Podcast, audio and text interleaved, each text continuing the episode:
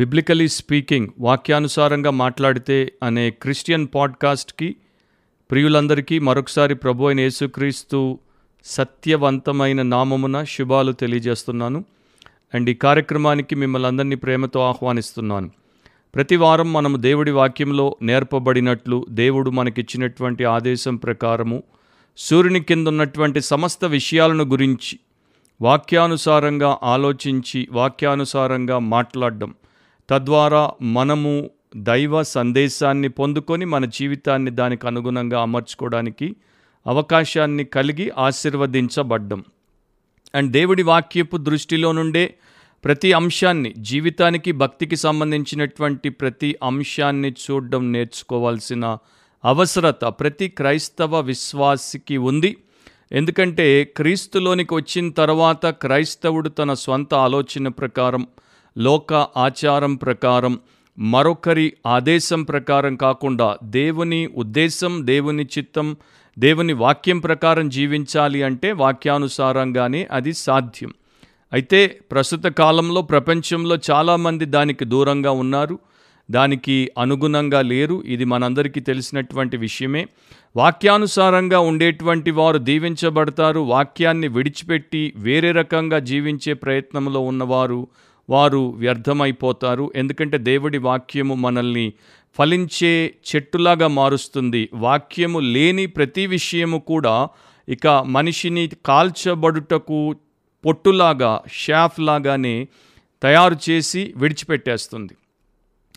ఈరోజు ప్రపంచవ్యాప్తంగా మీరు గమనిస్తే ప్రీచింగ్ అండ్ టీచింగ్ వాక్యాన్ని ప్రసంగించడము బోధించడము ప్రొఫెసాయింగ్ అండ్ ఇంటర్ప్రిటింగ్ ప్రవచనాలు చెప్పడము లేకపోతే వ్యాఖ్యానాలు చేయడము షేరింగ్ అండ్ టెస్టిఫైయింగ్ దేవుడి గురించి దేవుడు చేసినటువంటి విషయాలను గురించి పంచుకోవడము లేక సాక్ష్యాలు ఇవ్వడము అనేది మనం వింటూ ఉన్నాం.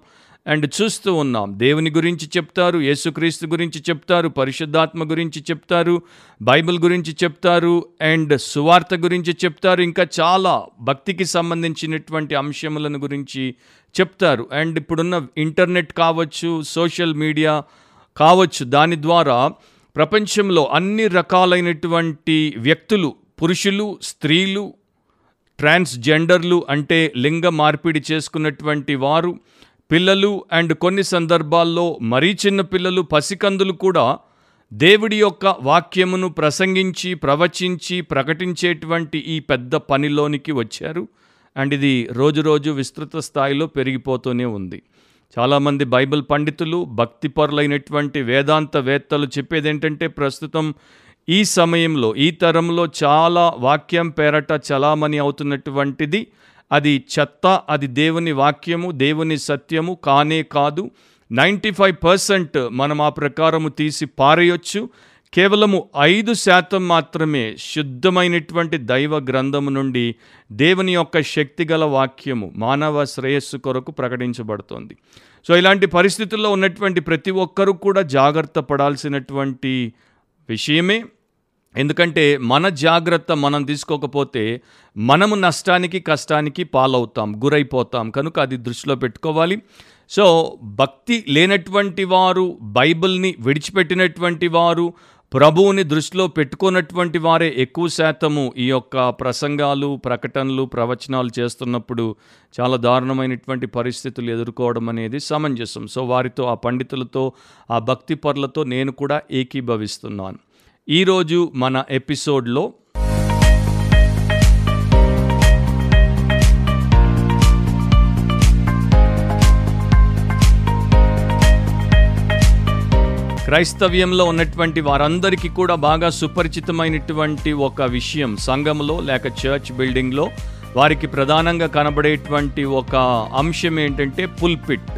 లాటిన్ భాషలో దాన్ని పుల్పీఠం అన్నారు. తెలుగులో కూడా దాన్ని ప్రసంగ వేదిక లేకపోతే పుల్పీఠం అని లేక పుల్పిట్ అనే చాలామంది క్రైస్తవులు వినియోగిస్తూ ఉంటారు. పుల్పిట్ అంటే ఒక ఎత్తైనటువంటి ప్లాట్ఫామ్ని తయారు చేసి పెట్టేవారు ఒకప్పుడు.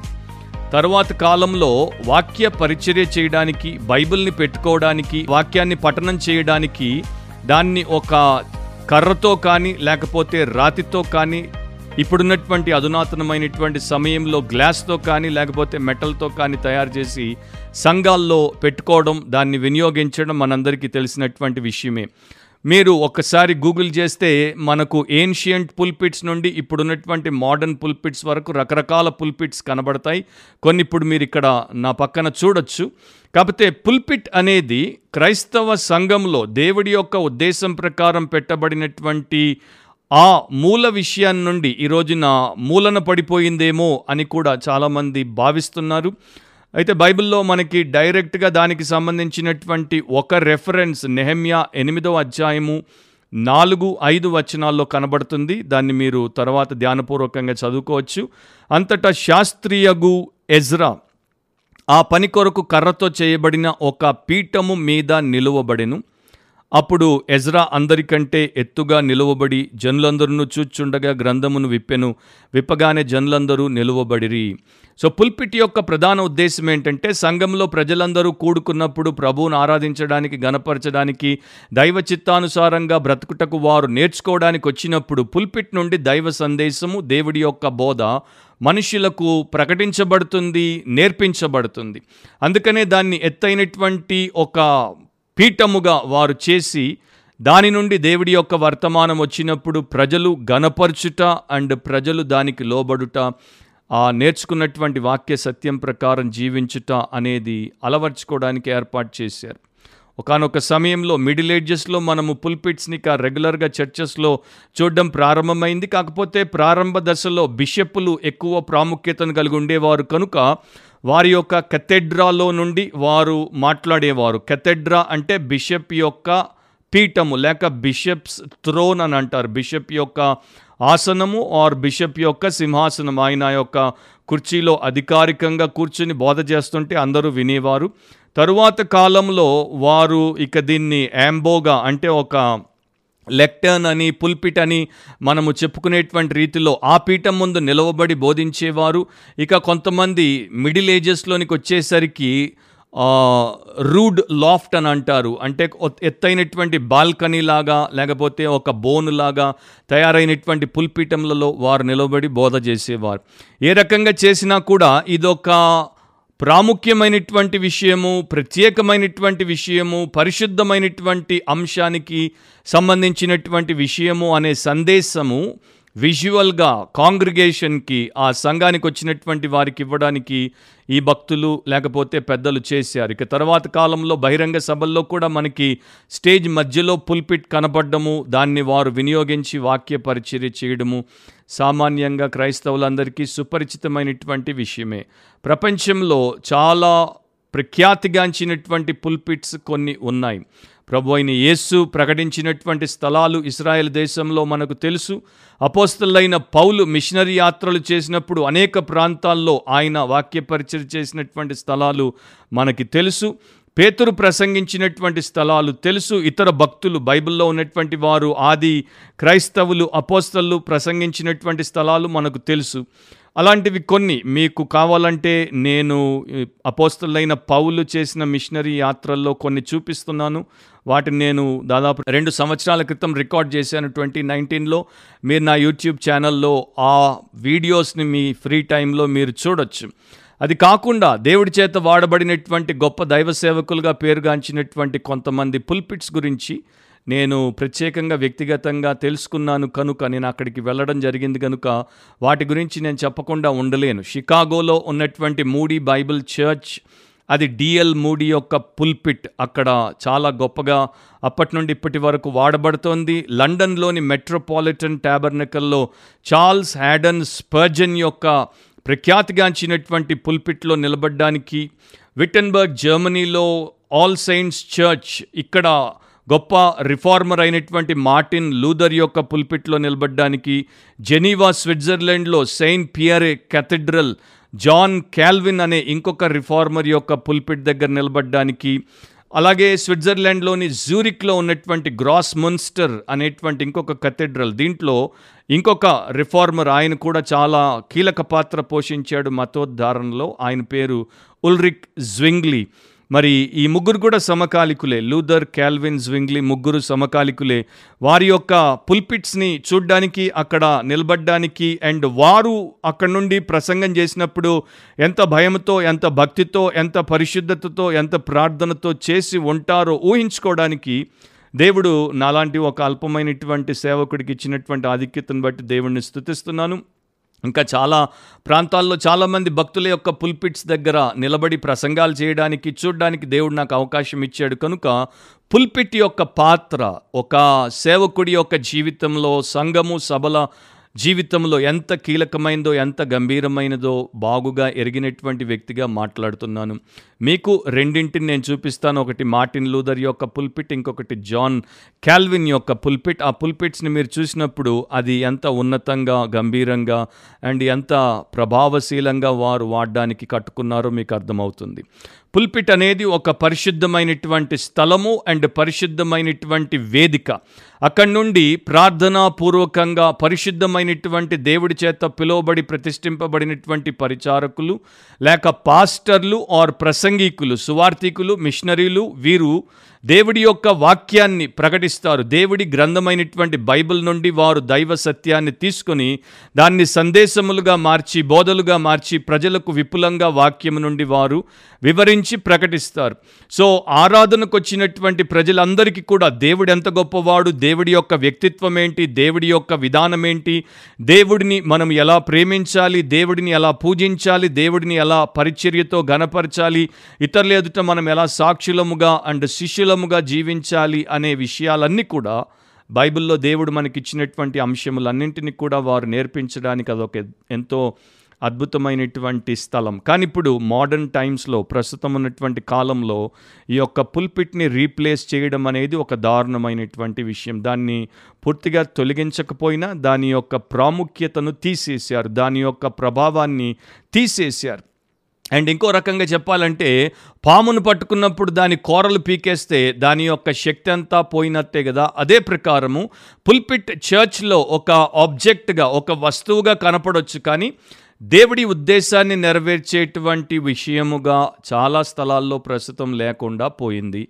మూడు కారణాలు. ఒకటి కార్నాలిటీ. మనిషిలో ఆత్మీయత్వం తగ్గిపోయి శరీరతత్వం లౌకికత్వం ఎక్కువైపోతోంది కనుక పుల్పిట్ యొక్క ప్రాధాన్యతను వారు తగ్గించేశారు.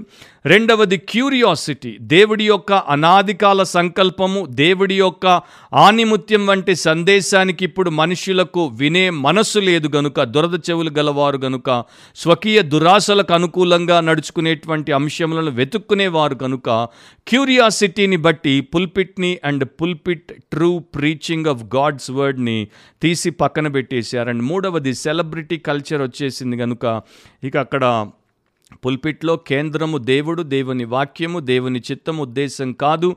అక్కడ నిలబడినటువంటి ఒక వ్యక్తి ఒక పేరు మోసినటువంటి ప్రఖ్యాతిగాంచినటువంటి అందరి మధ్యలో అందరి హృదయాల్లో మరి ప్రతిష్ఠింపబడినటువంటి ఒక సెలబ్రిటీ ఆ వ్యక్తి అంటే ఒక నరమాత్రుడు ఆ వ్యక్తి తీసేసుకున్నాడు కనుక పుల్పిట్ యొక్క ప్రాముఖ్యతను కోల్పోయాం. అండ్ ఈ రోజున రెండు వేల ఆరవ సంవత్సరంలో డాక్టర్ జేమ్స్ వైట్ అనేటువంటి ఒక వేదాంతవేత్త రాసినటువంటి పుస్తకమును బ్రీఫ్గా నేను మీకు పరిచయం చేస్తాను. మీరు కావాలంటే దాన్ని కొనుక్కొని చదువుకుంటే మీకు ఇంకా మంచి అవగాహన అండ్ మేలు కలుగుతుంది.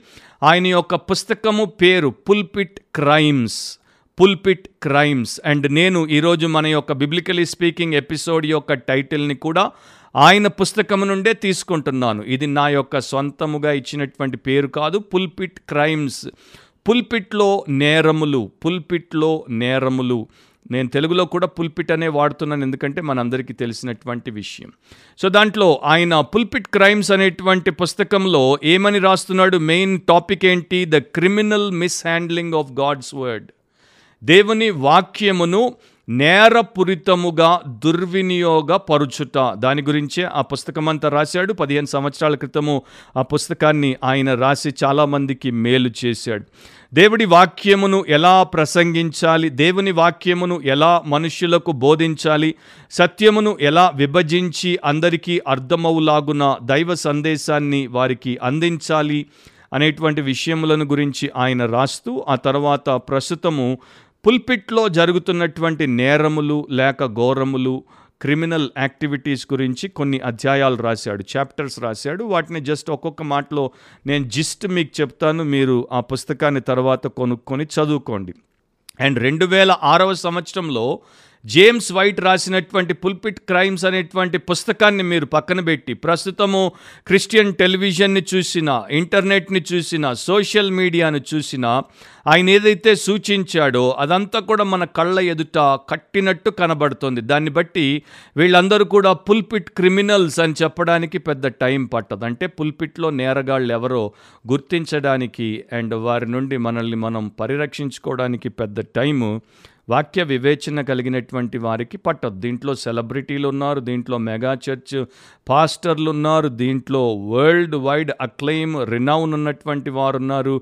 ఎవరుంటే మనకెందుకు? పుల్పిట్లో నేరం చేసేవారు ఎవరైనా సరే వారు పుల్పిట్ నేరగాళ్ళే పుల్పిట్లో నేరం చేసేటువంటి వారే. సో జేమ్స్ వైట్ ఆయన యొక్క చాప్టర్స్లో ఈ రకములైనటువంటి నేరములు పుల్పిట్లో జరుగుతున్నాయని రాస్తున్నాడు. దాంట్లో మొట్టమొదటిది ఏంటి అంటే ప్రాస్టిట్యూషన్ వ్యభిచారము. ఏంటా వ్యభిచారము? మనుష్యుల దగ్గర ధనమును సంపాదించుకొనుటకు చాలామంది ఈ రోజున విశ్వాసమును వ్యాపారముగా మార్చారు.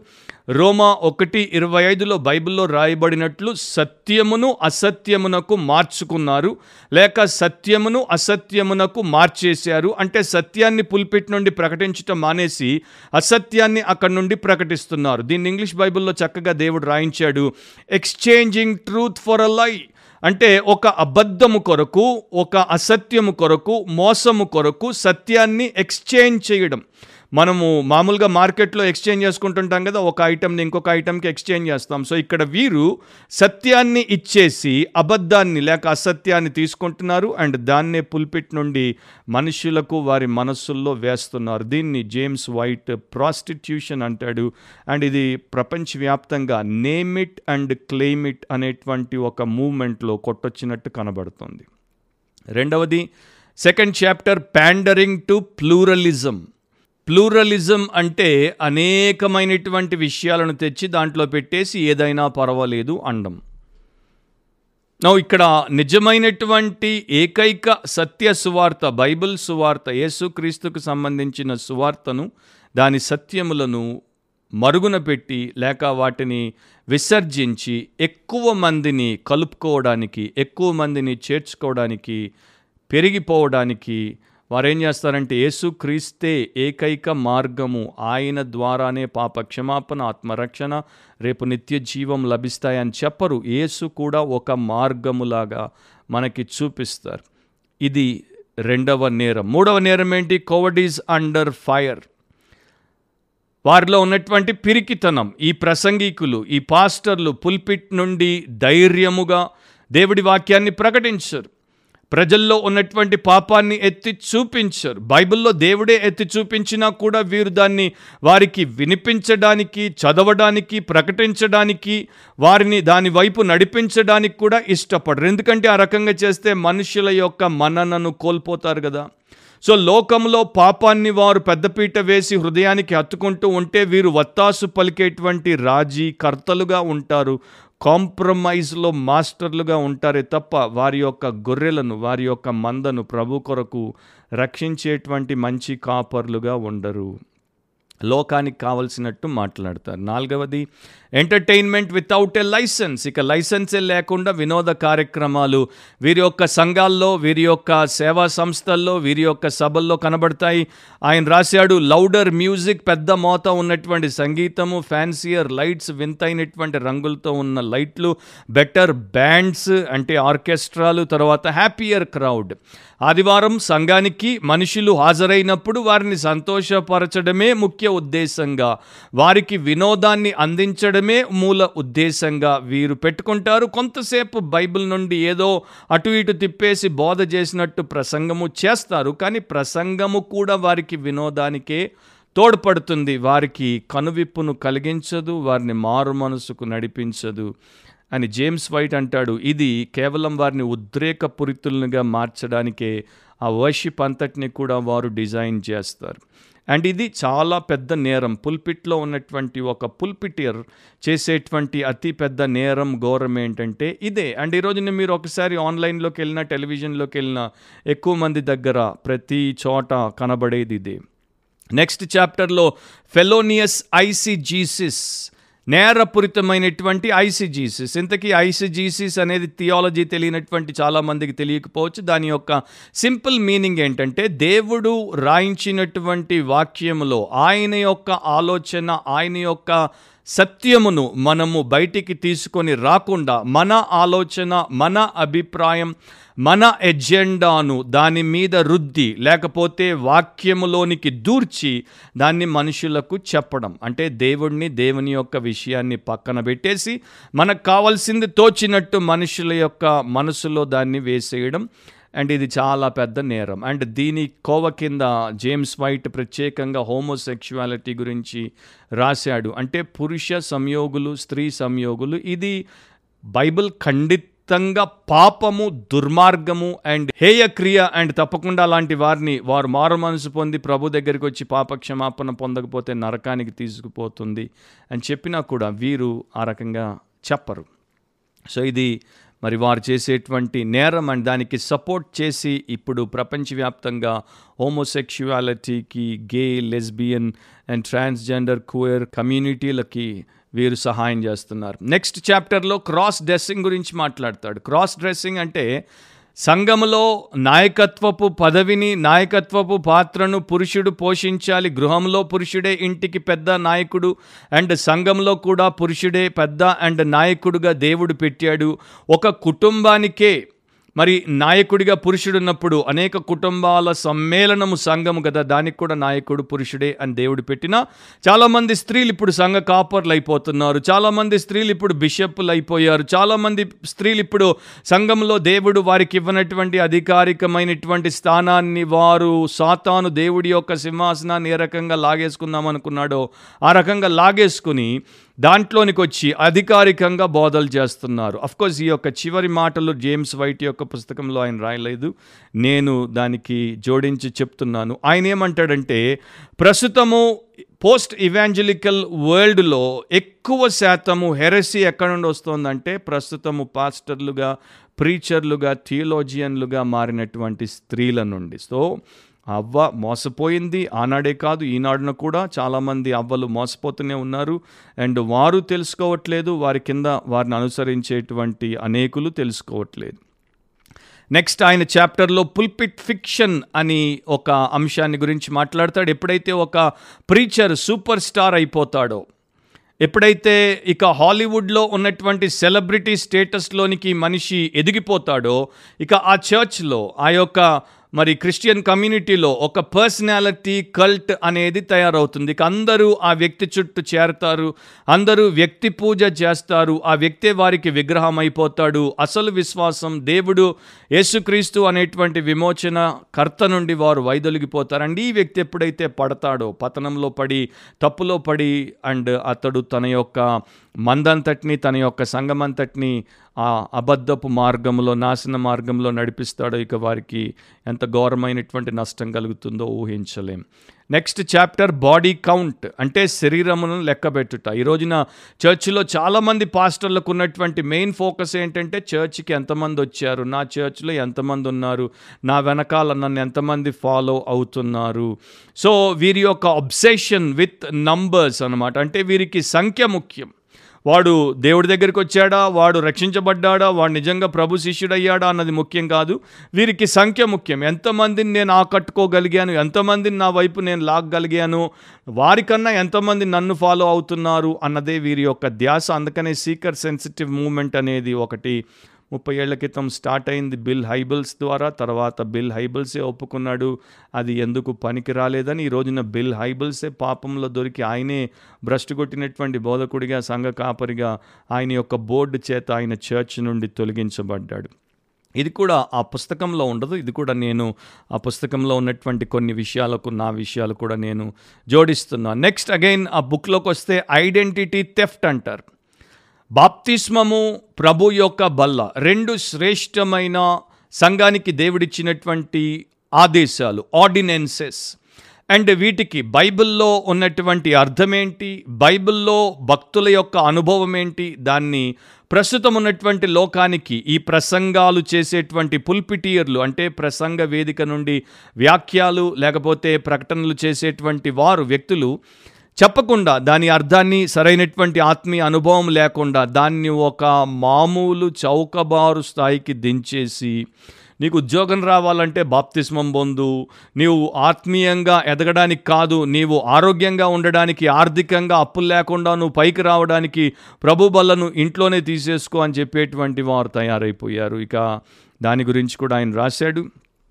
అండ్ నెక్స్ట్ వారంటీ ఫ్రాడ్ అనే చాప్టర్లో అంటే ఇప్పుడు మనం ఒక ప్రోడక్ట్ని కొన్నప్పుడు దానికి ఒకప్పుడు గ్యారంటీ అనేవారు ఇప్పుడు వారంటీ అంటున్నారు. One year two year five year warranty దీనికి ఏమన్నా అవుతే మేము దీన్ని తీసుకుని మరలా మీకు రీప్లేస్ చేస్తామంటారు. అండ్ ఈ రోజున చర్చెస్లో సువార్త ప్రకటిస్తున్నట్టు కనిపించినప్పటికీ సువార్తలో పస లేకుండా ఉంటుంది. సువార్తలో పాపం గురించి మార్మనసు గురించి ప్రభు అయిన యేసుక్రీస్తు యొక్క త్యాగపూరితమైనటువంటి సెలవ కార్యం గురించి ప్రధానంగా నొక్కి మరీ చెప్పరు. మనుషుల హృదయాల్లో గుచ్చబడేటట్టు చెప్పరు. పై పైన పూత వేసినట్టు వారు చెప్పినప్పుడు మనుషులు కూడా ఇదొక డెసిషన్. జస్ట్ ఒక నిమిషంలో ఆలోచన లేకుండా నేను చేసేటువంటి తీర్మానం. దాంతో దేవుడు నా తండ్రి అయిపోతాడు. దాంతో దేవుడు నా ప్రభు అయిపోతాడు. దాంతో దేవుడు నాకు సమస్తాన్ని సమకూర్చేటువంటి ఒక యంత్రం అయిపోతాడు అన్నట్టుగా మనుషులను ఒకసారి చేయెత్తండి ఒకసారి ముందుకు రండి ఒకసారి కార్డులో సంతకం పెట్టండి అని చెప్పేసి నిజమైన యథార్థమైన విశ్వాసము అండ్ యథార్థమైనటువంటి పశ్చాత్తాప అనుభవం మారు మనసు క్రొత్త జన్మ అనుభవాలు లేకుండానే నీ పాపం దేవుడు క్షమించాడు నీ ఆత్మను దేవుడు రక్షించాడు నీ పేరు దేవుడు జీవగ్రంథంలో రాశాడు నీకు పరలోక రాజ్యంలో పెద్ద మ్యాన్షన్ని రిజిస్టర్ చేశాడు అండ్ నీవు రేపు నిత్య జీవంలో ఆయనతో ఏళ్తావనేసి వారిని నరకానికి పంపించేస్తున్నారు. సో బేసికలీ చెయ్యెత్తితే హెవెన్కి టికెట్ బుక్ అయిపోయింది వీసా ఇష్యూ అయిపోయింది అన్నట్టు వారంటీ ఫ్రాడ్లో చాలామందిని మిలియన్లను ముంచి అబద్ధపు ఆశలు చూపి వారిని కాసేపు ఉత్తేజ భరితుల్ని చేసి నరకానికి నడిపిస్తున్నారు అని జేమ్స్ వైట్ అంటాడు. అండ్ ఇలాంటివన్నీ కూడా వాక్య వ్యతిరేకమైన వాక్య విరుద్ధమైన దైవ వ్యతిరేకమైనటువంటి విషయాలు. ఇలా ఎవరు చేసినా సరే వ్యక్తులతో మనకి పని లేదు. ఏ వ్యక్తి అయినా సరే నా దేవుడికి వ్యతిరేకంగా నా దేవుని వాక్యానికి వ్యతిరేకంగా చలగాటాలు ఆడితే ఆ వ్యక్తి నేరస్తుడే. ఆ వ్యక్తి ప్రపంచ స్థాయి వ్యక్త ఆ వ్యక్తి మారుమూల గ్రామంలో ఉన్నటువంటి అనామకుడైనటువంటి వ్యక్త మనకు అసంబద్ధం. ఆ వ్యక్తి నేరస్తుడు. సో ఇలాంటి వారందరూ పుల్పిట్లో నిలబడినప్పుడు వారు చేసేటువంటి నేరాల గురించే రాసి ముగింపులో జేమ్స్ వైట్ అడుగుతాడు వేర్ ఆర్ ద కాప్స్? మరి పోలీస్ వాళ్ళు ఎక్కడా? నేరం జరిగితే పోలీసు వాళ్ళు రావాలి కదా నేరస్తుల్ని పట్టుకోవాలి కదా కోర్టుకు తీసుకెళ్ళాలి కదా శిక్ష వేయించాలి కదా. మరి పుల్పిట్లో మన కళ్ళ ఎదుట ఎన్ని నేరాలు నిరంతరం జరుగుతున్న పోలీసు వారు ఎక్కడా? అని అడుగుతాడు. మీరు ఆ బుక్ని చదివితే మీరు ఇంకా మేలు పొందుతారు. అవు జేమ్స్ వైట్ బుక్ అయిపోయింది. కాకపోతే నేను కొన్ని ఈ యొక్క పుల్పిట్ క్రైమ్స్కి అంటే పుల్పిట్లో జరిగేటువంటి నేరాలకు విరుగుళ్ళు ఏంటో బైబిల్ నుండి కొన్నింటిని చెప్పి ఈరోజు పాడ్కాస్ట్ని నేను ముగిస్తాను. ఏ రకముగా పుల్పిట్ని పరిశుద్ధముగా ప్రభువు కొరకే ప్రజల క్షేమం కొరకే వాడవచ్చో బైబిల్లో ఏ విధానాన్ని దేవుడిచ్చాడో దాని ప్రకారం మనం దేవుడి యొక్క సేవను చేయొచ్చో జస్ట్ ఒక మూడు విషయాలు మీ ముందు ప్రస్తావిస్తాను. ఫస్ట్ పాయింట్ ఏంటంటే message is important not the minister. దేవుని సందేశము ముఖ్యము దేవుని సేవకుడు కాదు. ఇది ఫస్ట్ నేర్చుకోండి. నేర్చుకుంటే మేలు పొందుతారు. ఎందుకంటే దేవుడి వాక్యము అందరికన్నా అన్నిటికన్నా ఉన్నతమైనది. పైన దేవుడి చేత పెట్టబడింది. అది శాశ్వతమైనది అది సత్యవంతమైనది అదొక్కటే సామర్థ్యము గలది. దేవుడు సమస్తాన్ని తన మాట చేత సృజించాడు. Created everything by his word and God alone can convert people sinners through the power of his word తన వాక్యంలో ఉన్నటువంటి శక్తి ద్వారా జీవప్రదమైనటువంటి శక్తి ద్వారా పాపులైనటువంటి మనుషులను దేవుడొక్కడే మారు మనసు రక్షణ అనుభవంలోనికి తీసుకొని రాగలడు. కనుక దేవుడి వాక్యము మనుషులను శాసించి మనుషులకు మార్గదర్శకత్వాన్ని చేస్తుంది కనుక దాని స్థాయిని మరి ఎవరికి మరి దేనికి ఇవ్వడానికి అవకాశమే లేదు. So పుల్పిట్లో God and his word are supreme. పుల్పిట్లో దేవుడు ఆయన వాక్యమే సర్వస్వమై ఉన్నారు సార్వభౌమం అయి ఉన్నారు. అండ్ ఇంకా ఎవ్వరు అక్కడ మనకు ముఖ్యము కాదు. దేవుడు ఎంచుకున్నటువంటి పాత్రలు దేవుడు ఎంచుకున్నటువంటి పరిచారకులు ఆ తరంలో ఆ కాలంలో దేవుడి కృప దేవుడి శక్తి దేవుడి అభిషేకం దేవుడి అనుగ్రహం దేవుడి సంకల్పం మేరకు ఆయన ఇచ్చి వాడుకుంటాడు. వారు వస్తారు వారు పోతారు కానీ దేవుడు ఆయన వాక్యమే ఎప్పుడూ నిలవబడి ఉండేవి. నెహమియా ఎనిమిది మూడులో ఒక మాట నేను మీకు చదువుతాను. చాలా చక్కటి సత్యాన్ని మనం అక్కడ నేర్చుకోవచ్చు. నేను చెప్తున్నటువంటి సందేశానికి అనుకూలంగా ఉన్నటువంటి ఒక యథార్థమైనటువంటి వాక్య సత్యం. నీటి గుమ్మము ఎదుటనున్న మైదానంలో ఉదయము మొదలుకొని మధ్యాహ్నం వరకు నిలుచున్న ఆ స్త్రీ పురుషులకును తెలివితో వినగల వారికందరికీ చదివి వినిపించుచు వచ్చాను. ఆ జనులందరూ ధర్మశాస్త్ర గ్రంథమును శ్రద్ధతో వినిరి. ఇక్కడ మీరు గమనిస్తే ఆ జనులందరూ కూడా స్త్రీలు పురుషులు వినడానికి తెలివి ఉన్నటువంటి వారందరూ కూడా వాక్యాన్ని చదివి వినిపిస్తున్నప్పుడు వారు ఎంత జాగ్రత్తగా ధర్మశాస్త్ర గ్రంథమును శ్రద్ధతో విన్నారు. All the years of the people were attentive to the book of the law ఆ మనుషుల యొక్క చెవులు ధర్మశాస్త్ర గ్రంథం వైపు శ్రద్ధతో నిక్కబొడుచుకొని ఉన్నాయి. హీబ్రూలో దాన్ని ఒకవేళ మీరు చదివితే దాని యొక్క లిటరల్గా మనం దాన్ని ఈ రకంగా చెప్పొచ్చు. Their ears were toward the book వారి చెవులు గ్రంథం వైపు ఉన్నాయి. వారి చెవులు గ్రంథం వైపు ఉన్నాయి. చాలా కీలకమైనటువంటి పాయింట్ ఇది మీరు గమనించాలి. వారి కన్నులు ప్రసంగికుడి మీద ఉన్నాయి అన్నది అక్కడ రాయబడలేదు. మన కన్నులు ప్రసంగికుడి మీద ఉండకపోతే ఏం పర్వాలేదు. వారి కన్నులు ప్రసంగికుడి మీద లేవు. వారి చెవులు గ్రంథం వైపు ఉన్నాయి. అండ్ ఈ రోజున చాలామంది కన్నులు ప్రసంగికుడి మీద ఉంటున్నాయి. కన్నులు ప్రసంగికురాలి మీద ఉంటున్నాయి. అదే ఒక దుర్మార్గమైనటువంటి దుర్దశ. చెవులు దేవుడి వైపు చెవులు దేవుడి వాక్యం వైపు దేవా నాతో మాట్లాడవా? నీ మాట నాకు జీవితానికి మూలమై ఉంది అని చెప్పుకునేటువంటి వారు తగ్గిపోతున్నటువంటి తరంలో మనం ఉన్నాం. అయితే ఇక్కడ they sought the message not the minister. వారు ఆ సందేశాన్ని కోరుకున్నారు. ఆ సేవకుణ్ణి వారు కోరుకోలేదు. అండ్ ఈ రోజున కూడా మనం ఆరాధనకు వచ్చినప్పుడు సందేశాన్ని కోరుకోవాలి. సేవకులను కాదు. సేవకులను బట్టి దేవుడికి స్తోత్రం చెప్దాం. వారు నిజంగా వాక్య పరిచయం చేసే మంచి భక్తి కలిగినటువంటి సేవకులైతే రెండంతల సన్మానాన్ని వారికి ఇద్దాం. అంతే అంతకు మించి వారికి మన జీవితంలో పెద్ద ఆలోచన మనం చేయాల్సిన అవసరం లేదు. వారు వాక్యమును విన్నారు. అది ముఖ్యము. సందేశాన్ని వారు విన్నారు. అది ముఖ్యము. స్కాట్లాండ్లో ఈ రోజుకి కూడా మీరు వెళ్ళి చూస్తే కొన్ని చర్చెస్లో ఒక ప్రాక్టీస్ ఉంది. సర్వీస్ ప్రారంభం అవ్వగానే ఒక పరిచారకుడు అతన్ని స్కాట్లాండ్లో వారు బీడిల్ అని పిలుస్తారు. అతడు ఒక పెద్ద పరిశుద్ధ గ్రంథం బైబిల్ గ్రంథాన్ని పట్టుకొని మందిరంలోనికి వస్తాడు. అతని వెంట ప్రసంగికుడు లేక పాస్టర్ గారు వస్తారు. ఇతడు వచ్చి ఆ ఎత్తైనటువంటి పుల్పిట్ మీద ఈ యొక్క పెద్ద పరిశుద్ధ గ్రంథాన్ని తెరిచి పెడతాడు. తర్వాత ఇక పాస్టర్ గారు దాని ముందుకొచ్చి దాన్ని చదివేంత వరకు ప్రజలు నిలబడతారు. అతడు బయటికి పోతాడు. అండ్ పాస్టర్ గారు ఇక ప్రసంగం మొదలుపెట్టే సమయానికి ప్రజలందరూ కూర్చుంటారు. సో ఇది ఇక్కడ నెహమియా ఎనిమిదిలో మనం చదివాం వారు గ్రంథాన్ని తెరవగానే ప్రజలందరూ లేచి నిలబడ్డారు మైదానంలో. ఆ ప్రకారము ఇప్పటికి కూడా ఈ యొక్క అలవాటు లేకపోతే ప్రాక్టీస్ని స్కాట్లాండ్లో వారు చేస్తున్నారు. నాకు గుర్తుంది గ్రేస్ బ్యాప్టిస్ట్ చర్చ్ ఫిలడెల్ఫియా అమెరికాలో డాక్టర్ రసల్ కాన్వెల్ ఆయన చాలా గొప్ప భక్తుడు చాలా గొప్ప ప్రార్థనాపరుడు అండ్ దేవుడు బహుగా ఆయన్ని వాడుకున్నాడు అమెరికా దేశంలో. అనేక అంటే సంఘ పరిచర్యలే కాకుండా ఇంకా అనేక సామాజిక పరిచర్యలు చేయడానికి కూడా ఆయన వాడబడ్డాడు. ఆయన యొక్క పెద్ద పుల్పిట్లో తన వైపు అంటే పాస్టర్గా ప్రసంగికుడిగా పుల్పిట్ దగ్గరికి నడిచొస్తున్న ప్రతిసారి కనబడేటట్టు ఆయన ఈ మాటలు రాసుకున్నాడు. వీ వుడ్ సీ జీసస్ మేము యేసును చూడగోరుచున్నాం.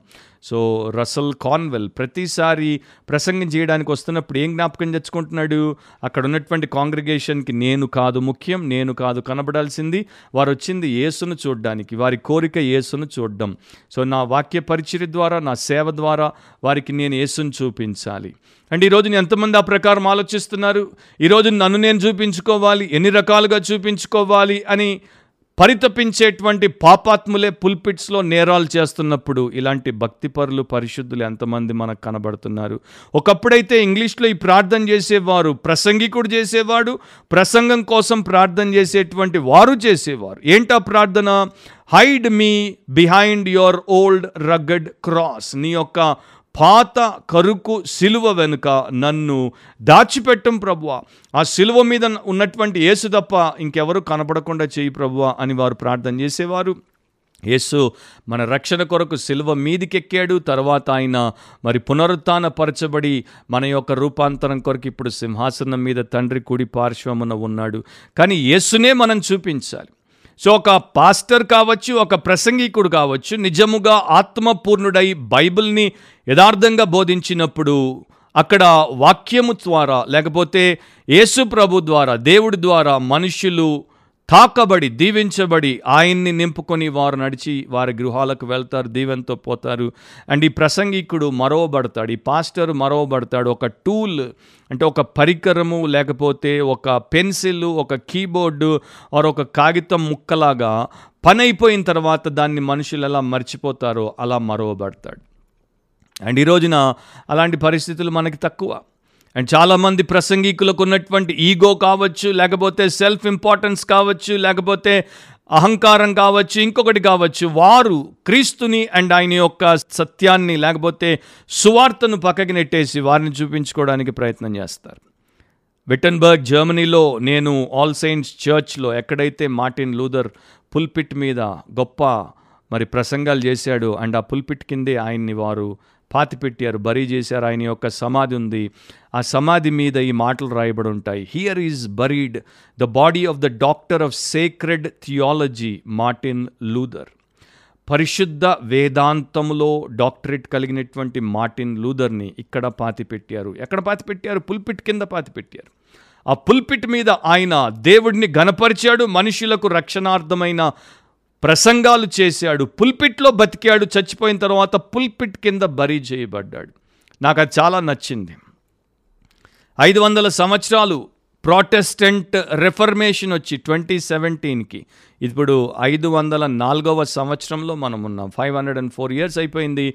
ప్రాటెస్టెంట్ రిఫార్మర్స్ ఏ వాక్యాన్ని అయితే కేంద్రముగా కీలకమైందిగా అండ్ మానవులకు కనువిప్పునిచ్చి రక్షణ కావచ్చు శిష్యరికం కావచ్చు పరిశుద్ధపరచబడ్డం కావచ్చు పాపం మీద జయాన్ని పొందుకోవడం కావచ్చు అన్నింటికీ మూలమని చూపించారు. ఆ పుల్పిట్ని సెంట్రల్ ఆబ్జెక్ట్గా చర్చ్ బిల్డింగ్ తీసుకుని వచ్చి పెట్టారు. ఈ రోజున ఐదు వందల ఏళ్ళలోనే మరలా వారిలో కొందరు అండ్ మిగతా వారందరూ దాన్ని పక్కకి నెట్టేసి మరలా ఆ చీకటి యుగంలోనికి క్రైస్తవ సంఘాన్ని క్రైస్తవ సమాజాన్ని తీసుకుపోతున్నారు. కనుక నా ప్రియ సహోదరి సహోదరులారా do not fall prey to these pulpit criminals ఈ పుల్పిట్ నేరగాళ్ళ చేతుల్లో బలైపోకండి. మెసేజ్ ముఖ్యము మినిస్టర్ ముఖ్యం కాదు. రెండో point faithfulness is important not becoming famous faithfulness is important not becoming famous నమ్మకంగా దేవుడు పిలిచినటువంటి పనిలో దేవుడి యొక్క పరిచర్యలో దేవుడి యొక్క వాక్య పరిచర్యలో మనిషి ఉండటం ముఖ్యం కానీ తాను పేరుగాంచుట తాను పైకి ఎదిగిపోవుట లేకపోతే ప్రఖ్యాతి చెందుట ముఖ్యమే కాదు. అపోస్తలైన పౌలు తిమోతికి రాసినప్పుడు రెండవ తిమోతి రెండు రెండులో ఇలా రాశాడు నీవు అనేక సాక్షుల ఎదుట నా వలన వినిన సంగతులను ఇతరులకును బోధించుటకు సామర్థ్యము గల నమ్మకమైన మనుషులకు అప్పగింపుము. ఇతరులకు బోధించడానికి రెండు ఉండాలి మనుషులకి సామర్థ్యం ఉండాలి. రెండవది నమ్మకత్వము ఉండాలి. సో నమ్మకమైన మనుషులకి అప్పగించమన్నాడు. ప్రిలారా ఎప్పుడైతే దేవుడు ఇచ్చినటువంటి ఈ పుల్పిట్లో నమ్మకమైనటువంటి మనుష్యులు నిలబడతారో అప్పుడు వారు ఆ యొక్క లేఖనానికి లేఖన భాగానికి ఆ టెక్స్ట్కి ఆ ప్యాసేజ్కి ఆ బైబిల్ పోర్షన్కి న్యాయం చేస్తారు. అండ్ సత్యాన్ని ప్రకటిస్తారు. మనుషులు స్వతంత్రులు అవుటకు ఉపయోగపడతారు. ఎప్పుడైతే నమ్మకమైనటువంటి మనుషులు ఈ పుల్పిట్లో నిలబడతారో వారు సత్య సువార్తను ప్రకటిస్తారు. ఆత్మలు రక్షించబడ్డానికి రక్షించబడినటువంటి వారిని యేసుక్రీస్తు ప్రభు యొక్క శిష్యులుగా వారు సిద్ధము చేస్తారు.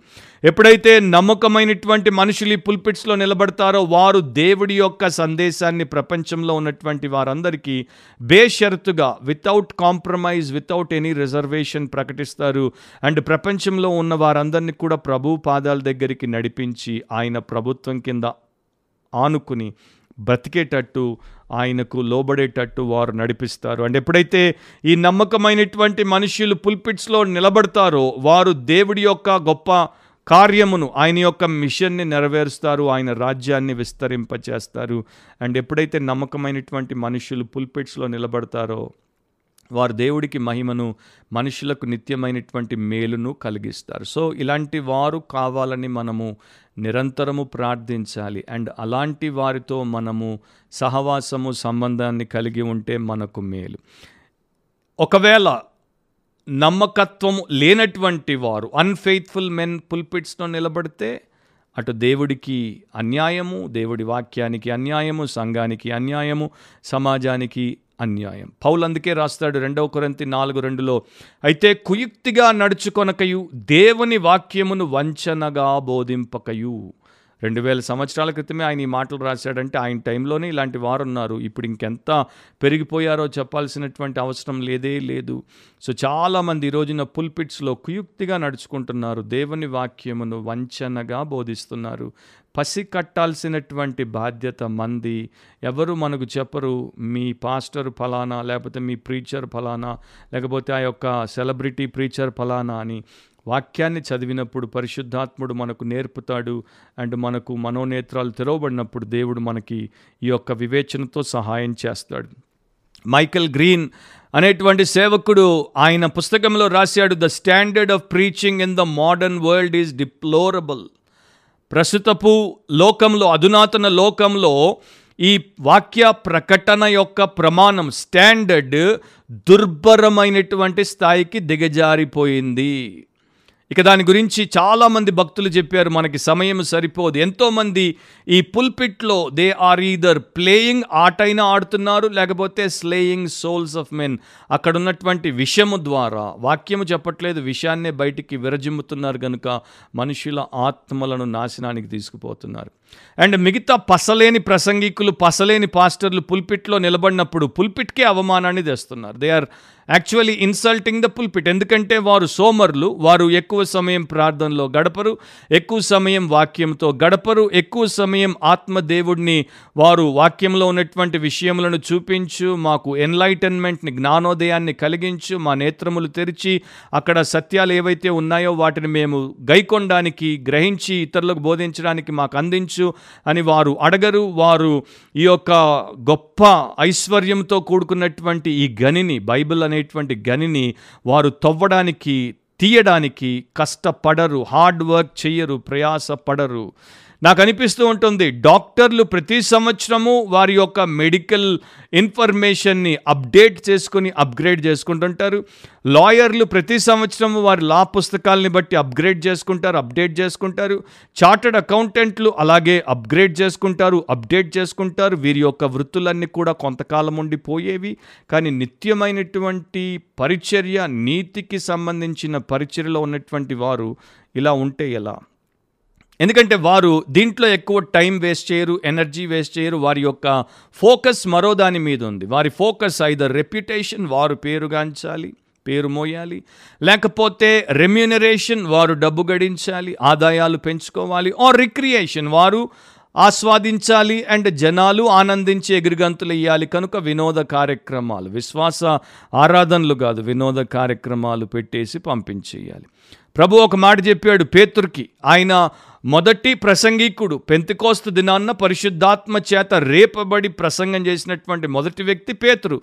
ఆయన్ని యోహాన్ సువార్త ఇరవై ఒకటో అధ్యాయం పదిహేను నుండి పద్దెనిమిది వరకు మీరు తర్వాత చదువుకోండి. యేసు ప్రభు మూడు సార్లు నీవు నన్ను ప్రేమించుచున్నావా? అన్నటువంటి సందర్భంలో మొదటిసారి ఏమంటాడు?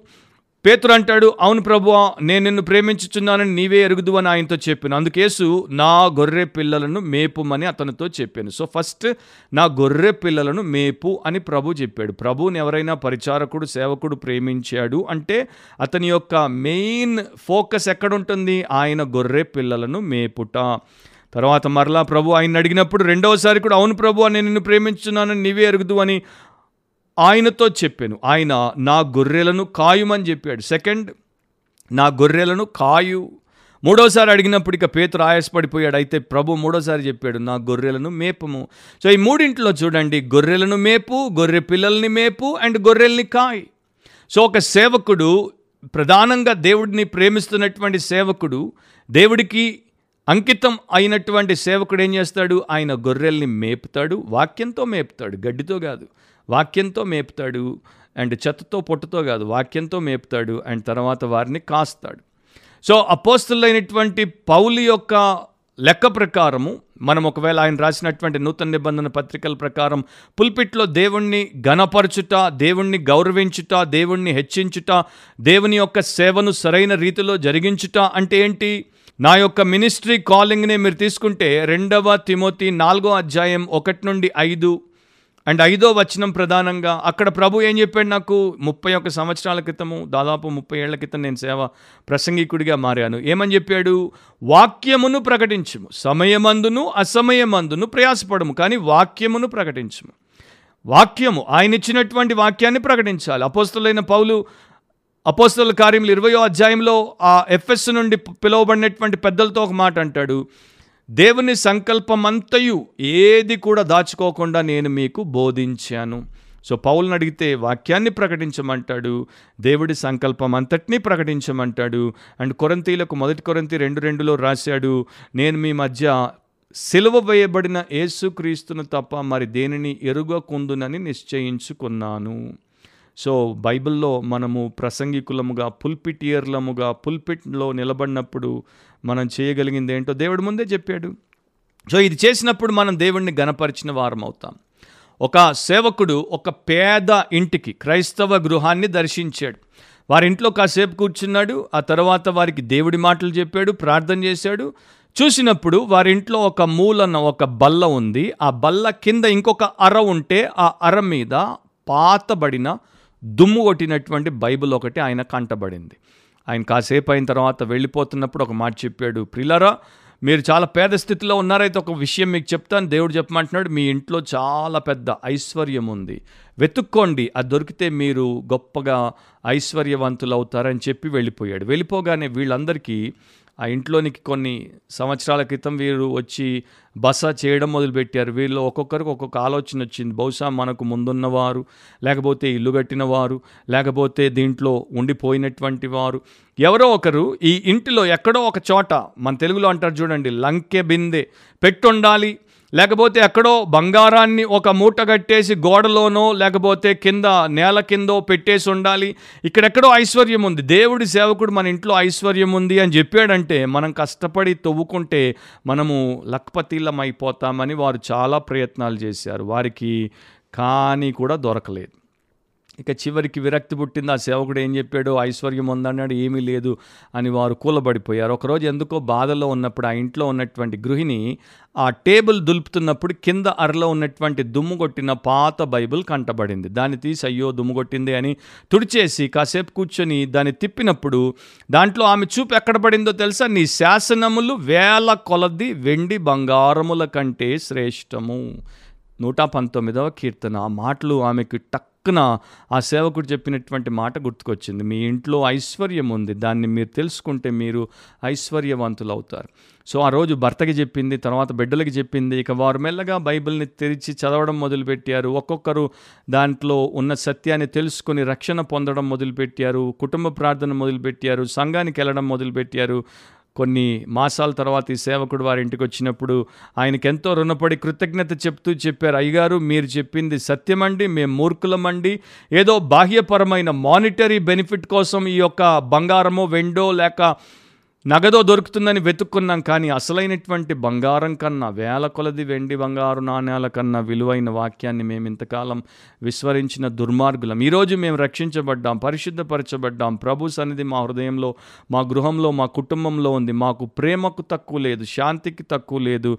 అండ్ మాకు ప్రతి విధమైనటువంటి దీవెనకు తక్కువ లేదు అన్నప్పుడు ఆ యొక్క సేవకుడు చిరునవ్వు నవ్వాడు. అసలైనటువంటి ఐశ్వర్యవంతుడైనటువంటి యేసు రక్షకుణ్ణి పొందారు. ఆయన యొక్క ప్రతి విధమైన ఐశ్వర్యము మీ కుటుంబానికి ఇప్పుడే కాదు నిరంతరం ఉంటుందని చెప్పేసి ఆయన వెళ్ళిపోయాడు. కానీ ఈరోజు మీరు చూస్తుంటే మనందరం చూస్తుంటే ఎంతోమంది ప్రసంగము చేసేటువంటి వారు చాలా రకాలుగా ప్రసంగాన్ని వక్రీకరించి అది ఆత్మ సంబంధమైనటువంటి వృద్ధి గురించి అంటే స్పిరిచువల్ ప్రాస్పెరిటీ గురించి స్పిరిచువల్ ప్రోగ్రెస్ గురించి కాకుండా ఫిజికల్ ప్రాస్పెరిటీ లేకపోతే మానిటరీ ప్రాస్పెరిటీ దాని గురించే దానికి ముడిపెట్టేసి మనుషుల్ని మోసపుచ్చుతున్నారు అండ్ మనుష్యులను ఆత్మీయంగా దివాలకోరులుగా చేసి అండ్ శారీరకంగా కూడా వారి దగ్గర ఉన్నదంతా దోచుకొని వీరు మాత్రము మెట్ మెటీరియల్ ప్రాస్పెరిటీలోనికి వెళ్ళిపోతున్నారు. ఇక ఫైనల్ పాయింట్ థర్డ్ పాయింట్ ఏంటంటే protection and perfection go hand in hand protection and perfection go hand in hand సంరక్షించుట and సంపూర్ణతలోనికి నడిపించుట ఇవి రెండు కూడా కలిసి పనిచేసే విషయాలు. బైబిల్ వాక్యము పరిశుద్ధ వాక్యము నిత్య జీవ వాక్యము అది మనము ప్రసంగించడానికి బోధించడానికి దేవుడు మనకిచ్చినటువంటి ఒక గొప్ప అంశం. కనుక దాంట్లో ఆ వాక్యంలో నుండే మన ప్రసంగాలు మన బోధలు బయటికి రావాలి. వాక్యము నుండి వేరు తన్ని బయటికి రావాలి. అక్కడే మనకు నిజమైన ఫలం లభిస్తుంది. దాంట్లో మనం ఎలాంటి రాజీకి ఒప్పుకోకూడదు. సో మన ప్రతిసారి వాక్య పరిచయం చేయడానికి పుల్పిట్లో నిలబడినప్పుడు మన యొక్క సారము సత్యం అంతా కూడా దైవ సందేశం దైవ గ్రంథం నుండే రావాలి. టెక్స్ట్ నుండి రావాలి. అది తెలుసుకున్నప్పుడు ఎక్స్పోజిషన్ ఆఫ్ ద టెక్స్ట్ అంటారు. అంటే దేవుని వాక్యమును విపులంగా మనం ప్రార్థనాపూర్వకంగా చదివి తెలుసుకొని దాని యొక్క భావాన్ని దేవుడు చెప్పినట్టుగానే వెలికి తీసి ప్రజలకు అందించే విషయంలో మనము ఎక్స్పాజిటర్స్గా మారుట ప్రార్థన ద్వారా ప్రాపర్ ఎక్సిజీసీస్ అంటారంటే సరైన రీతిలో వాక్యంలో దేవుడు ఏం చెప్తున్నాడో దాన్నే గ్రహించి బయటికి తీసి ప్రజలకి చెప్పడము. అండ్ మన జీవితంలో ఒక పవర్ఫుల్ ఎగ్జాంపుల్ ఒక మాదిరికరంగా ప్రభు ఆయన చేసి చెప్పాడు. సో అలా ఒక బోధకుడు ప్రసంగికుడు చేసి చెప్తే ఎంత అద్భుతంగా ఉంటుంది. అప్పుడు ప్రజలు దాన్ని పొందుకుంటారు వారు ప్రభావితం అవుతారు వారు దేవుణ్ణి మహిమపరుస్తారు. ఉల్రిక్ జ్వింగ్లీ గురించే ఒక మాట జ్ఞాపకం చేస్తాను. ఫిఫ్టీన్ నైన్టీన్లో దాదాపు ఐదు వందల సంవత్సరాల క్రితము ఆయన అంతకుముందు భక్తులు చేసినటువంటి విధానాన్ని మరలా ఈ మతోద్ధారణ సమయంలో రెఫర్మేషన్ టైంలో ఇంట్రడ్యూస్ చేశాడు. దీన్ని ఎక్స్పాజిటరీ ప్రీచింగ్ అంటారు. వచనం వెంబడి వచనం. బైబిల్లో ఉన్నటువంటి గ్రంథములను ప్రజలకు చాలా చక్కగా వివరణాత్మకంగా బోధించడం.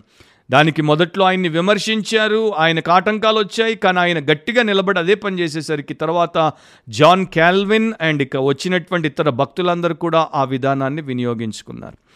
అండ్ క్రైస్తవ సంఘంలో ఉన్నటువంటి ఒక మూల విషయం ఏంటంటే దేవుడి తర్వాత ఉన్నటువంటి మూల విషయం ఏంటంటే ఇది నిజమైన దైవ సంఘము లేకపోతే గాడ్లీ చర్చ్ అని చెప్పడానికి భక్తిగల సంఘం అని చెప్పడానికి నిదర్శనం ఏంటంటే వాక్యానికి అందులో ఇవ్వబడిన ప్రాముఖ్యత వాక్యానికి ఇవ్వబడే ప్రాధాన్యత. ఈరోజు ఎంతోమంది ఒక చర్చ్ కోసం ప్రార్థించినప్పుడు చర్చ్ కోసం వారు వెతికినప్పుడు ఏం చూస్తారు? చర్చ్ బిల్డింగ్ ఎంత బాగుంది? చర్చ్ బిల్డింగ్ ఎంత పెద్దగా ఉంది చర్చ్కి ఎంతమంది మెంబర్స్ ఉన్నారు? చర్చ్లో ఏసీ ఉందా? చర్చ్లో ఎల్ఈడి స్క్రీన్ ఉందా?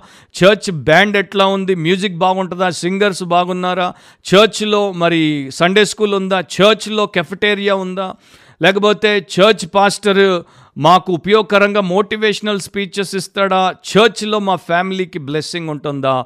మేము అక్కడికి పోతే హీలర్లు ఉన్నారా? మాకు ప్రవచనాలు చెప్పేవారు ఉన్నారా?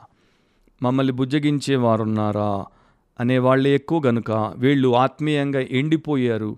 ఆత్మీయంగా చిక్కి శల్యమయ్యారు. వీళ్ళందరూ ఆత్మీయ అస్థి పంజరాలు వీళ్ళలో జాన్ అనేది లేదు. అంటే ఆరోగ్యం లేదు ప్రాణం లేదు. అండ్ ప్రస్తుతం చాలామంది మోడర్న్ ఈ పుల్పిటియర్లు క్రిమినల్స్ వారు చేసే ట్రిక్కులు గిమ్మిక్కుల గురించి నేను చెప్పాల్సిన అవసరం లేదు. క్రిస్టియన్ చర్చ్ని ఒక సినిమా థియేటర్గా మార్చిన వారున్నారు. క్రిస్టియన్ చర్చ్ని ఒక రాక్ కాన్సర్ట్ కేంద్రంగా మార్చిన వారున్నారు. అండ్ క్రిస్టియన్ చర్చ్ని ఒక డ్యాన్స్ హాల్గా చేసిన వారున్నారు.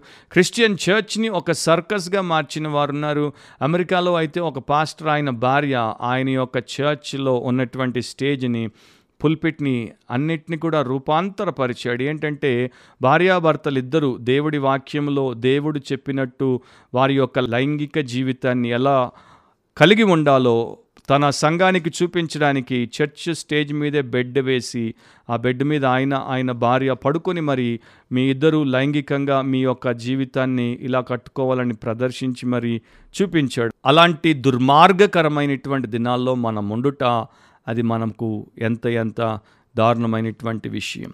సో నా ప్రియ సహోదరి సహోదరులారా బోధకులారా సేవకులారా మీరు మీ యొక్క సేవ విషయంలో మీరు పుల్పిట్లో నిలబడినప్పుడు మీరు మనుషులకు ఆశీర్వాదకరంగా దేవుడికి మరి ఆనందదాయకంగా ఉండేటట్టు చూసుకోండి. అది నా విన్నపము నా ప్రార్థన. అండ్ అలాంటి బోధకులు నిలబడుతున్నప్పుడు వీరు నీతిమంతుల లేకపోతే పుల్పిట్లో నిలబడినటువంటి నేరగాళ్ళ అని మీరు గ్రహించుటకు మీరు కూడా ప్రార్థన వాక్యం ద్వారా వివేచనను పెంపొందించుకోవాల్సిందిగా మనవి చేస్తున్నాను. లేకపోతే చాలా రకాలైనటువంటి అరిష్టాలకు అది దారితీస్తుంది. ఎఫ్ఎస్సి నాలుగు పద్నాలుగులో బైబిల్ చెప్తోంది అందువలన మనం ఇక మీదట పసిపిల్లలమయుండి మనుషుల మాయోపాయముల చేత వంచనతోనూ తప్పు మార్గమునకు లాగు కుయుక్తితోనూ గాలికి కొట్టుకొని పోవునట్లు కల్పింపబడిన ప్రతి ఉపదేశమునకు ఇటు అటు కొట్టుకొని పోవచ్చు అలల చేత ఎగురగొట్టబడిన వారమైనట్లుండక. అది మీరు ధ్యానించండి. కల్పింపబడే ఉపదేశాలు చాలా ఉపదేశాలు కల్పించబడతాయి. పైన పరలోకము నుండి ఇవ్వబడినవి కావు అలాంటి వాటిని వినేవారు మరి చాలా దారుణాలకు గురైపోతారు. అక్కడే ఎఫ్ఎస్సి నాలుగు ఇరవై ఇరవై ఒకటిలో పౌలు రాశాడు అయితే మీరు యేసును గురించి విని అంటే క్రైస్తవ సంఘం క్రైస్తవులు నిరంతరము యేసును గురించి వినాలి యేసు విషయాలను వినాలి యేసు చిత్తమును వినాలి. ఆయన అందలి సత్యము ఉన్నది ఉన్నట్టుగానే ఆయన యందు ఉపదేశింపబడిన వారైన ఎడలా మీరు అలాగూ క్రీస్తుని నేర్చుకున్న వారు కారు అంటాడు తర్వాత. అంటే అక్కడ ఉన్నటువంటి ప్రాచీన స్వభావంలో ఉన్నటువంటి పాపతత్వం పాప లక్షణాలతో బ్రతికే వారిగా మీరుండరు. యేసుని నేర్చుకున్నప్పుడు మీరు నీతిమంతులుగా నవీన స్వభావం కలిగినటువంటి దేవుని కుమారుని పోలి ఉంటారు. నా ప్రియ సహోదరి సహోదరులరా ఇక నేను ముగింపులో ఇంకొక చిన్న పుస్తకంతో ఇదొక చక్కటి పుస్తకం ఇది. మరి ఆ పుస్తకంతో నేను ఈ యొక్క పాడ్కాస్ట్ని ముగిస్తాను. మీ పుల్పిట్ మినిస్ట్రీకి అంటే మీరు పుల్పిట్లో పరిచారకులైనా లేకపోతే మీరు పుల్పిట్ పరిచర్య చేసేవారిని సరిగ్గా తెలుసుకుని మేము సరైనటువంటి పుల్పిట్ పరిచారకుల కిందే ఉన్నాం బతుకుతున్నాం బోధన పొందుకుంటున్నాం అన్న తెలుసుకోవాలంటే ఇది కూడా ఉపయోగపడుతుంది. దీన్ని ప్రోగ్రెస్ ఇన్ ద పుల్పిట్ అని అంటారు. దాని యొక్క టైటిల్ మీరు ఇక్కడ చూడొచ్చు. ప్రోగ్రెస్ ఇన్ ద పుల్పిట్ దీని ఇద్దరు భక్తులు రాశారు. Jerry Vines and Jim Shaddix వీళ్ళిద్దరు కూడా వేదాంతవేత్తలు. వీరు గతంలో కూడా ఒక పుస్తకాన్ని రాశారు. పవర్ ఇన్ ద పుల్పిట్ పుల్పిట్లో శక్తి. ఆ మొదటి పుస్తకాన్ని కూడా మీరు చదివి మేలు పొందొచ్చు. కాకపోతే ఇక్కడ నేను పుల్పిట్లో జరిగే వాక్య ప్రకటన గురించి చెప్తున్నాను కనుక ఈ పుస్తకాన్ని మీరు చదువుకోవచ్చు. దీంట్లో ప్రధానంగా ఆ ఇద్దరు భక్తులు చాలా చక్కగా మరి వాక్య పరిచర్య గురించి దైవ గ్రంథం యొక్క ప్రాముఖ్యత గురించి నేర్పిస్తారు. అండ్ uh, ఈ యొక్క చాప్టర్స్ పేజ్ కూడా నేను మీకు పెడుతున్నాను. మూడు భాగాలు ఉన్నాయి ఒకటి డిఫైనింగ్ ద సర్మన్ అంటే ప్రసంగమును నిర్వచించుట. దాంట్లో ఎక్స్పాజిటరీ ప్రీచింగ్ గురించి వచనం వెంబడి వచనం గురించి ఎలా బోధించాలో దాని గురించి ఒక అధ్యాయం ఉంది. Living and preaching in the spirit ఆత్మలో జీవించి ఆత్మలో పరిశుద్ధ ఆత్మలో వాక్యపరిచయం చేయుట అనే ఒక అధ్యాయం ఉంది. తర్వాత never without a word planning to preach God's revelation దేవుడి ప్రత్యక్షతను ప్రకటించుటకు పథకం ప్రకారం ఆ పనిని ప్రజల క్షేమం కోసం చేయడానికి ఒక చాప్టర్ ఉంది. పుల్పిట్ డిసైపుల్షిప్ అంటారు.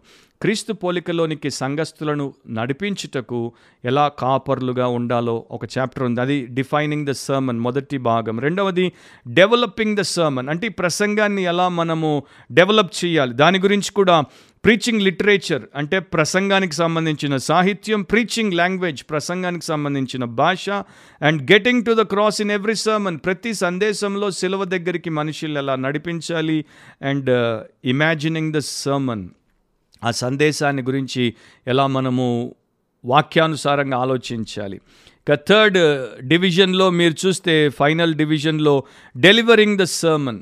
ప్రసంగాన్ని ఎలా మనము డెలివర్ చేయాలి లేకపోతే ప్రజలకు వినిపించాలి. దాంట్లో వారు కొన్ని చాప్టర్స్ పెట్టారు. ఒకటి మన చుట్టూ ఉన్నటువంటి కల్చర్ని చూసుకుంటూ క్లారిటీని ఇస్తూ మనము కమ్యూనికేషన్ని ఈ యొక్క వాక్యాన్ని ప్రకటించుట ఎలా? ఆ తర్వాత మీరు and helping people worship through the sermon ఆ ప్రసంగం విన్న తర్వాత మనుషులు భక్తిపరులుగా మారి దేవుణ్ణి ఆరాధించట ఎలా అనే చక్కని పుస్తకం అది. సో దాన్ని కూడా మీరు కొనుక్కొని చదువుకోవచ్చు మేలు పొందుతారు. అయితే ఒక డిస్క్లైమర్ ఇక్కడ నేను చెప్పాలి. అదేంటంటే నేను ఏదైనా ఒక ప్రసంగికుడిని ప్రస్తావించినప్పుడు ఆయన గురించి చెప్పినప్పుడు వారు రాసిన పుస్తకం గురించి చెప్పినప్పుడు దాని అర్థము నేను వారితో ప్రతి విషయంలో ప్రతిసారి ఏకీభవిస్తున్నాను అని కాదు. దాంట్లో నా మూల ఉద్దేశం ఏంటంటే వారు ఈ విషయంలో ఇది చక్కగా చేశారు చక్కగా చెప్పారు. దీనివల్ల ప్రజలకి మేలు దేవుడికి మహిమ అన్నంత మాత్రమే. ప్రతిసారి మీరు ఎవరిది చూసినా ఎవరిది చదివినా విన్నా వాక్యము ద్వారా దేవుడిచ్చినటువంటి వివేచన మీరు వినియోగించి తద్వారా మిమ్మల్ని మీరు పరిరక్షించుకొని మేలు పొందుట అనివార్యమై ఉంది. సో పుల్పిట్లో క్రిమినల్స్ ఉంటే అంటే ఇలా ప్రసంగ వేదికలో లేకపోతే పుల్పిట్లో ఉన్నటువంటి నేరగాళ్ళు ఇలాగే పెరిగిపోతుంటే ఏమవుతుంది? ఏంజల్స్ విల్ వీప్ అంటే దూతలు ఏడుస్తారు. ఎందుకంటే వారు సువార్త ప్రకటించబడుతున్నప్పుడు పరలోకం నుండి తొంగి వినే ప్రయత్నం చేస్తున్నారు. ఏంజల్స్ విల్ వీప్ వారు ఏడుస్తారు. And the devils will sweep సాతాను అండ్ వాని మూకలు సంఘంలో ఉన్నటువంటి వారందరినీ కూడా అక్కడ ఏమి వాక్య సందేశం విడుదల చేసేటువంటి విమోచనాత్మకమైన సందేశం లేదు కనుక చక్కగా నరకంలోనికి ఊడ్చేస్తారు.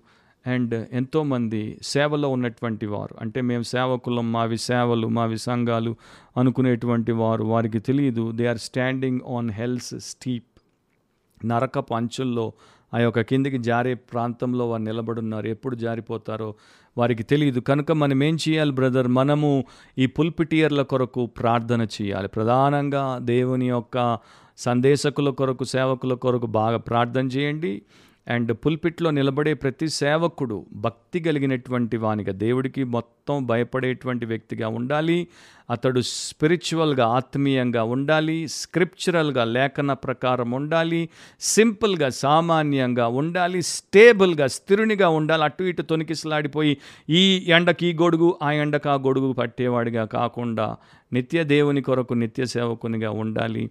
అండ్ అప్పుడే నమ్మకంగా సేవ చేస్తాడు నమ్మకంగా పుల్పిట్లో నిలబడి వాక్యం చెప్తాడు నమ్మకంగా ప్రజల్ని ప్రభు అయిన యేసు దగ్గరికి నడిపిస్తాడు. అండ్ రెండో ప్రార్థన ఏంటంటే ఇలాంటి పుల్పిట్ నేరగాళ్ళని వెంబడిస్తున్న వారు ఆ అమాయక ప్రజలు ఆ గొర్రెల వంటి ప్రజలు ఆ యొక్క మరి వాక్యమును ఎరుగనటువంటి మంద వారు వారి బారిన పడి బలైపోకుండా వారు బయటపడి మంచి ప్రభు నేర్పే సత్యములను బోధించే దాసుల దగ్గర సేవకుల దగ్గర కాపర్ల దగ్గర వారు ప్రభు కొరకు మేపబడి ప్రభువును మహింపరిచి మేలు పొందినట్లు వారి కొరకు ప్రార్థించాలి. దేవుడు అలాంటి కృప మనలో ప్రతి ఒక్కరికి అనుగ్రహించునుగాక అండ్ ప్రతి వారం మీకోసం ప్రార్థిస్తున్నాం మీరు మేలు పొందితే దేవుణ్ణి మహిమపరచండి. అండ్ ఈ యొక్క ఇలాంటి వాక్యానుసారమైనటువంటి విషయములను లేకపోతే ఇలాంటి పాడ్కాస్ట్లను మెసేజెస్ని మీకు వీలైనంత మందికి మీరు పంపిణీ చేయండి.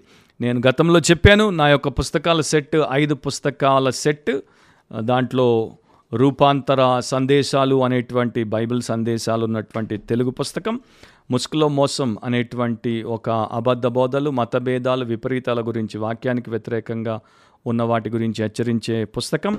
తర్వాత మిషనరీల యొక్క జీవిత చరిత్రలు చాలా క్లుప్తంగా రాయబడి వారు ఎంత గొప్పగా ప్రభువుని మహింపరిచారు ఇతరులను ప్రభు దగ్గర నడిపించారు. ఆ తెలుగు పుస్తకం దెన్ క్రిస్టియన్ డిసైపుల్ అనే ఒక ఆంగ్ల పుస్తకం దీంట్లో కూడా క్రైస్తవ శిష్యుడికి ఉండాల్సినటువంటి విషయాలకు సంబంధించిన మెసేజెస్ ఉంటాయి. చిన్నది మరి సూక్తులు శక్తిగల వాక్య సూక్తులు పవర్ పాయింట్స్ అనే పుస్తకం. ఈ ఐదు పుస్తకాలు ఉన్నాయి. ప్రతిసారి మరి నేను ఒక పేద సేవకుడికి ఒక పేద సంఘ కాపరికి వీటిని ఉచితంగా పంపిస్తానన్నాను. మీరు చేయాల్సిందల్లా మీ యొక్క పూర్తి చిరునామా మీరు పిన్ కోడ్తో సహా రాసి నా యొక్క ministry WhatsApp number episode twenty ఫైవ్లో నేను ఇచ్చాను దానికి పంపడం. ఒక పేద సేవకుడికి ఉచితంగా ఎవ్రీ వీక్ ఒక బుక్ సెట్ పంపిస్తాను. అండ్ రెండు పేద క్రైస్తవ కుటుంబాలకు కూడా రెండు బుక్ సెట్లు పంపిస్తాను. సో మూడు బుక్ సెట్లు అలాంటి వారు మమ్మల్ని సంప్రదించి మీ వివరాలు ఇస్తే మీకు పంపిస్తాం. వాటి ద్వారా మీరు ఇంకా వాక్యాన్ని తెలుసుకుని ప్రభువుకి దగ్గరగా వచ్చి ఆయన్ని మయంపరుస్తారన్నది మా ప్రార్థన మా ఆశ. సో నెక్స్ట్ బిబ్లికలీ స్పీకింగ్ వాక్యానుసారంగా మాట్లాడితే అనే పాడ్కాస్ట్లో మనం కలుసుకునేంత వరకు ప్రభు మిమ్మును కనికరించునుగాక క్షమించునుగాక శుద్ధి చేయునుగాక బలపరచునుగాక తన వాక్యముతో పోషించునుగాక. అండ్ అలాంటి కృప మీలో ప్రతి ఒక్కరికి దేవుడు అనుగ్రహించునుగాక. గాడ్ బ్లెస్ యూ అంతవరకు గుర్తుపెట్టుకోండి వాక్యానుసారంగా ఆలోచించండి వాక్యానుసారంగా మాట్లాడండి వాక్యానుసారంగా ప్రవర్తించండి వాక్యానుసారంగా జీవించండి అండ్ ఏం చేసినా ప్రభు పేరట వాక్యానుసారంగానే చెయ్యండి. God bless you amen